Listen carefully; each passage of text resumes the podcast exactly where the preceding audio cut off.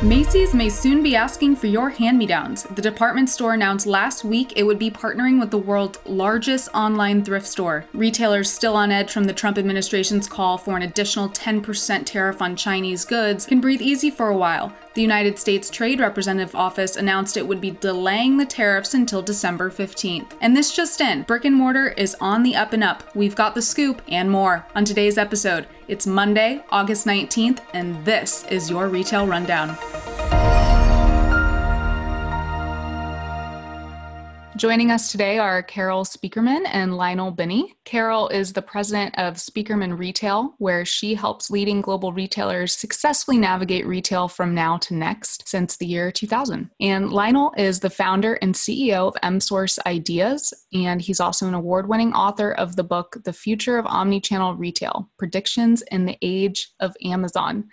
Welcome to the Rundown. Great to be here. Thank you. Great to have you on the show. The first bit of news we're going to go over today is uh, what we've heard a lot of people talking about, and that is the tariff delay. Retail shares jumped last Tuesday after the USTR announced it would be delaying proposed tariffs on electronics, including cell phones, laptops, and gaming consoles, in addition to clothing, footwear, and a number of other items until December 15th. President Trump said Tuesday his decision to delay tariffs was to avoid a negative impact on the upcoming holiday season. He also said the delays would help a lot of people. And retailers around the nation are breathing easier again as stocks, including Guess, Abercrombie, American Eagle, and Chico's, were up by 5% or more following the news. But with the delay now in effect, is this postponement just a temporary sigh of relief? What can we expect from retailers over the coming months? Well, you know, I work with a lot of different, you know, really diverse group of retail stakeholders. And when I talk to my clients, you know, whether they're fashion companies, CPG companies,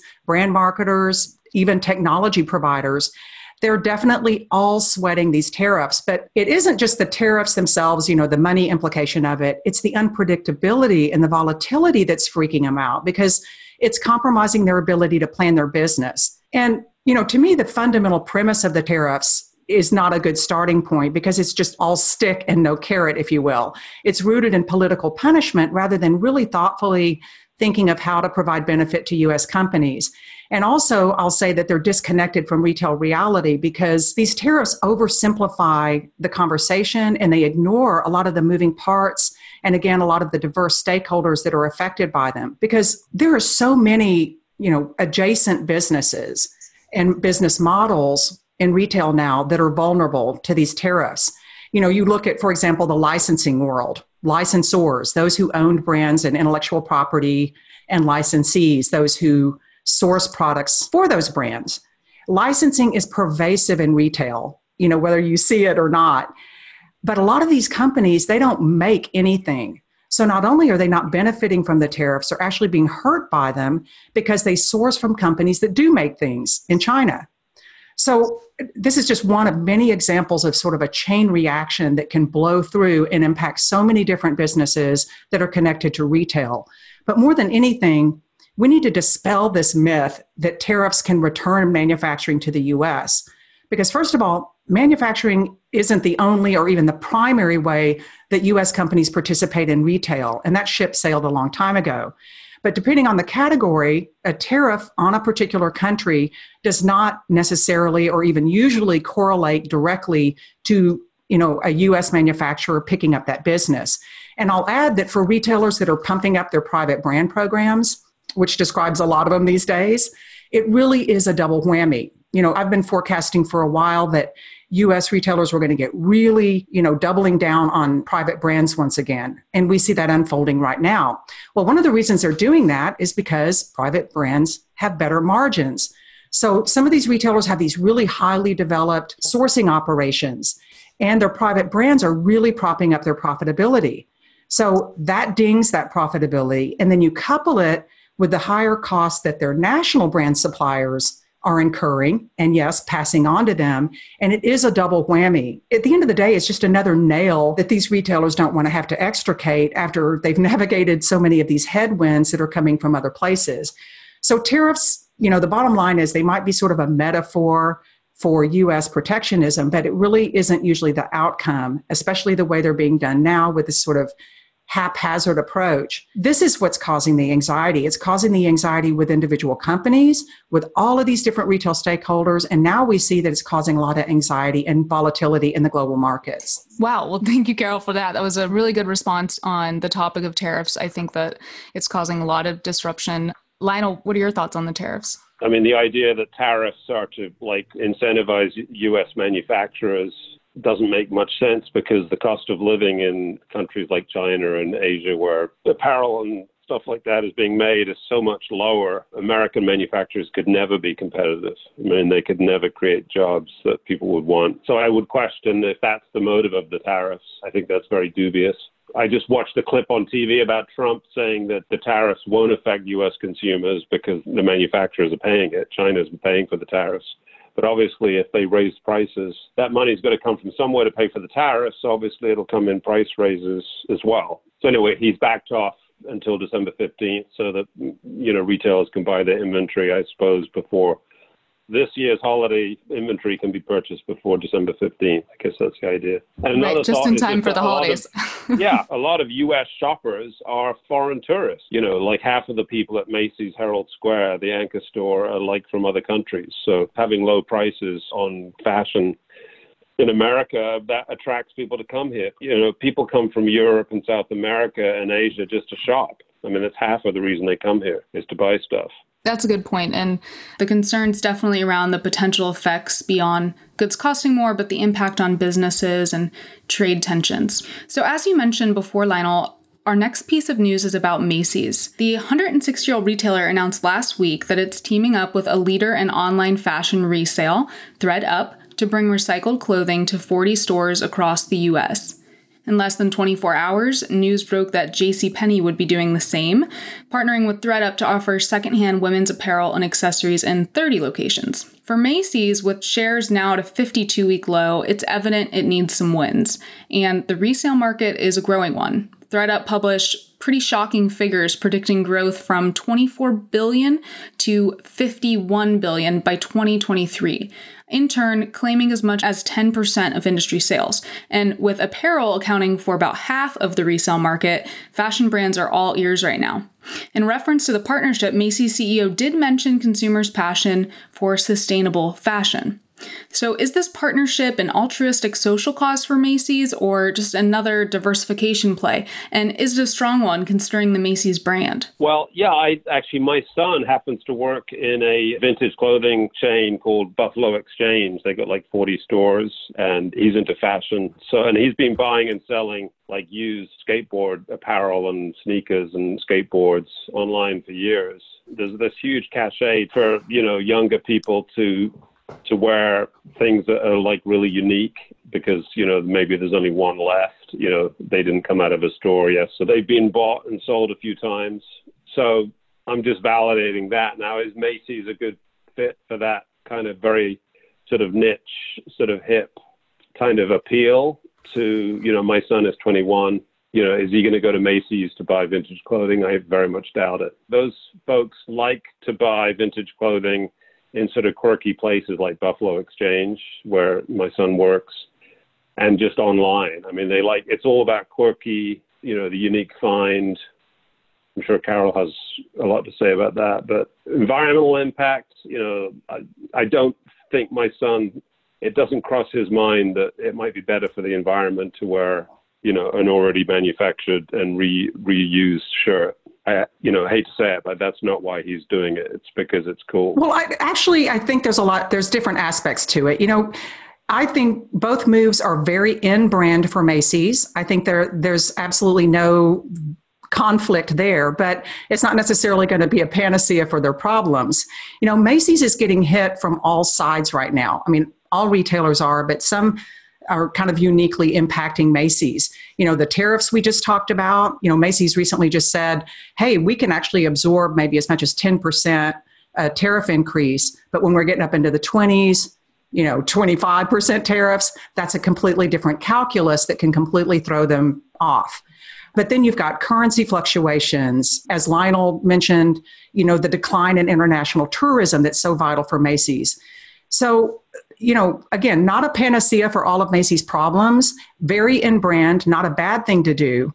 But you know, in terms of just sort of pulling the camera back and, and why these types of partnerships are happening, when any retailer makes one of these partnerships, whenever they jump into these new business models, the knee jerk question always tends to be, hey, is this going to be a big win? Is this going to move the needle?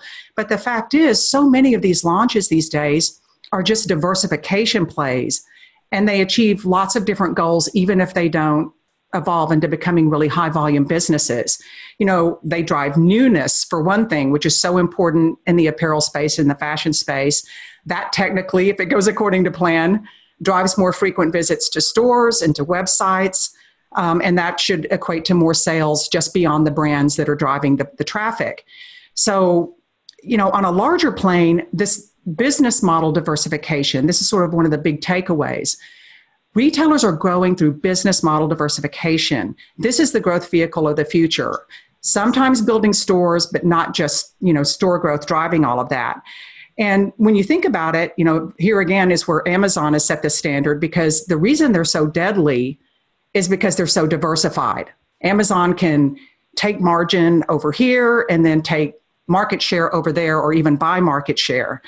So again, this is where Macy's is completely in alignment. There's no disconnect. This isn't a off-brand thing for them to do, but it isn't necessarily going to fix all of their problems. And I would say on the sustainability front, that really is table stakes these days.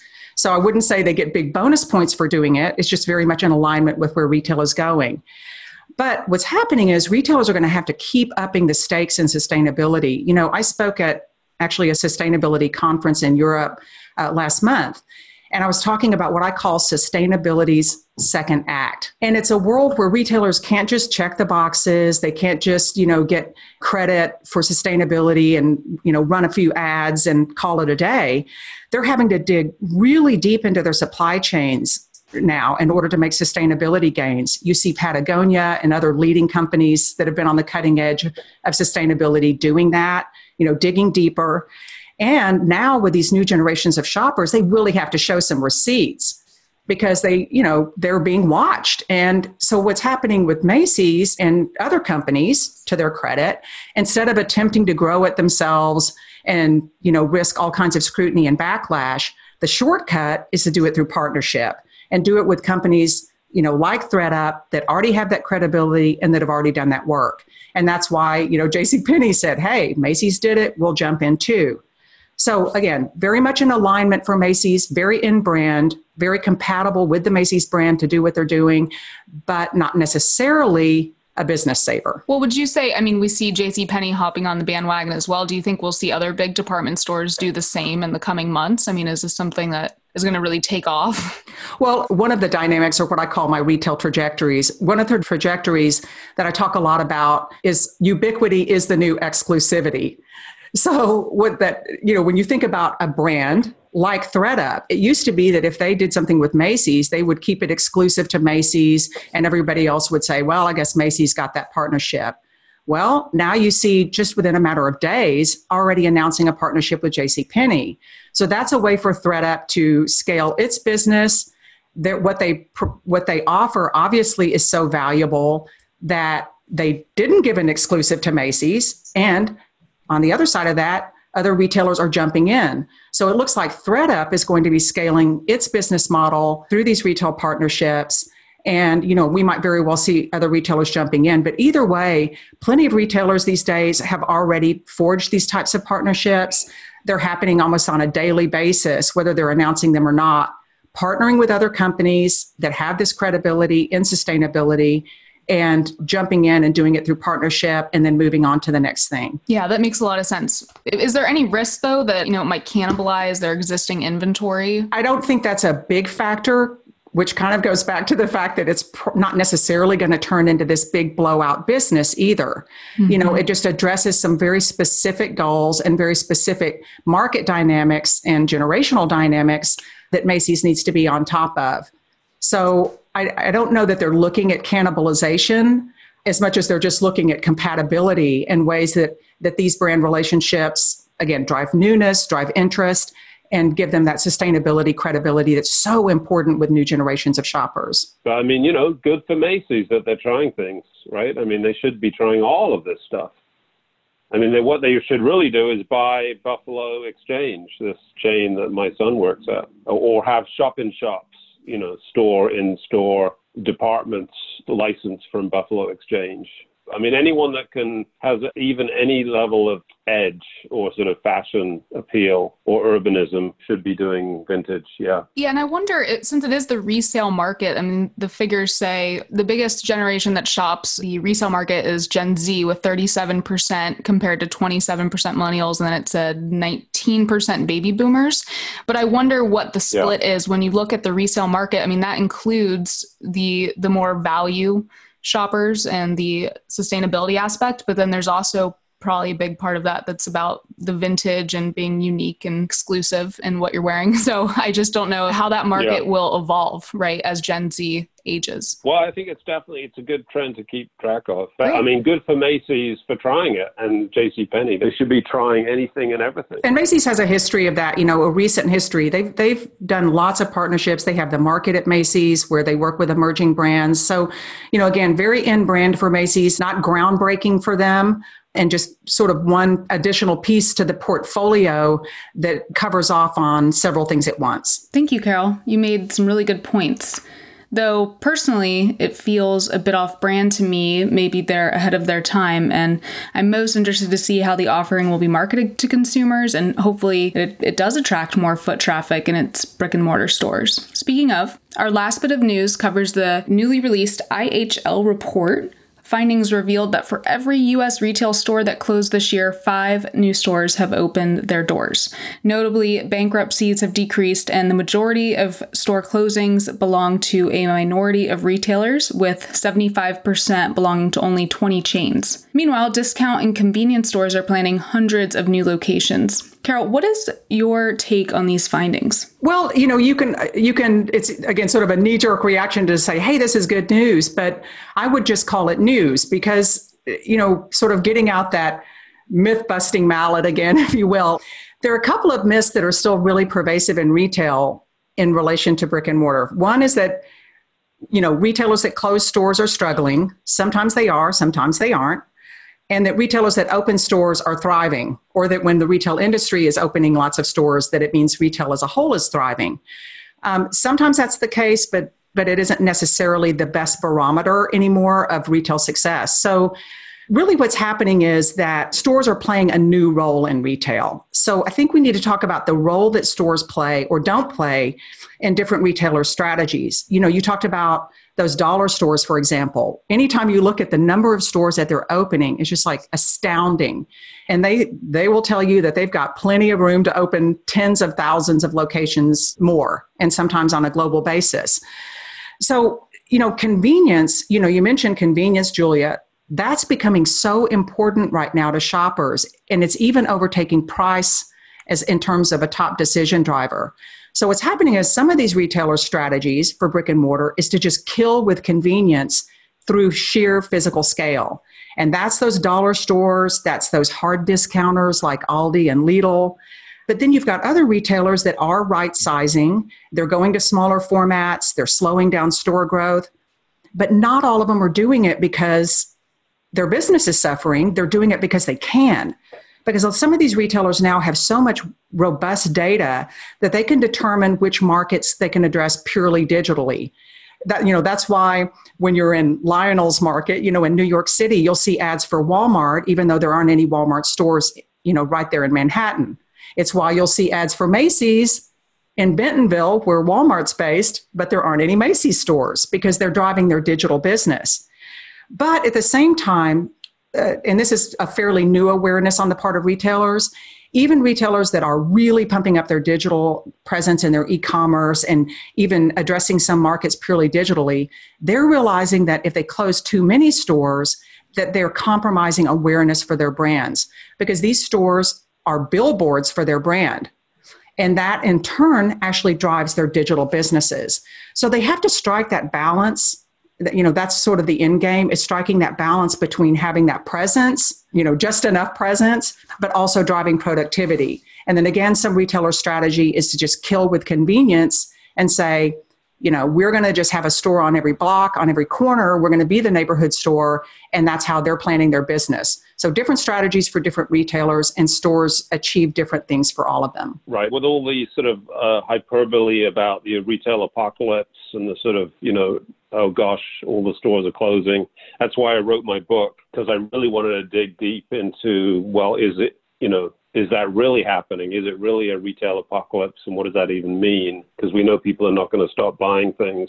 So, yeah, I mean, it's not good news or bad news, it's just news. And yeah, when I researched my book two years ago, same thing. I came up with the conclusion that more stores were opening than were closing. I mean, 6,000 stores closed or something in 2017, but 10,000 opened. So you know, it's like good news for brick and mortar. I mean, really, it's, I hate to say it, but that's really not the point. I mean, if people are buying online, what's wrong with that? You know, so as Carol said, what is the purpose of the store? The store is a 3,000 year old business model. You know, like stuff is local and you go pick it up. Now, the internet, not true anymore. You don't need to go have a store to go look at stuff. You look at it online so the purpose of stores is different now, and that's neither good nor bad. It's just is.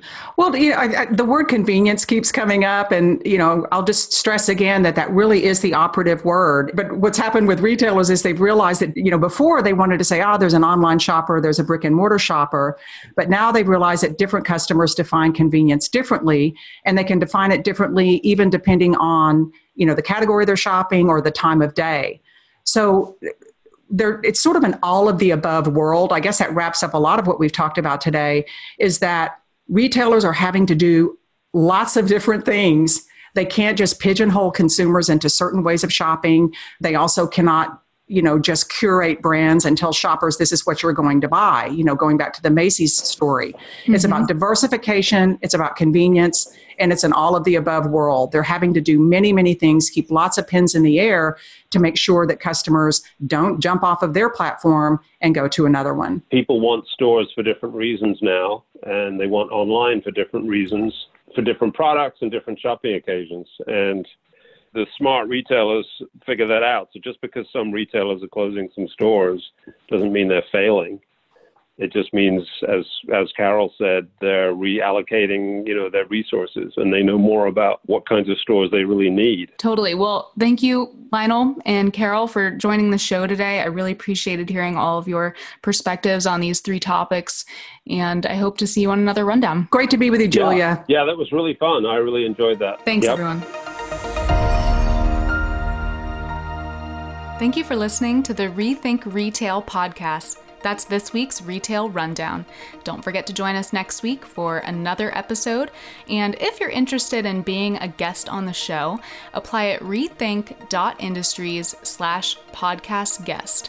That's rethink.industries slash podcast guest. Follow us on Twitter at rethink underscore retail and show some love by subscribing, reviewing on iTunes podcast app. Until next time.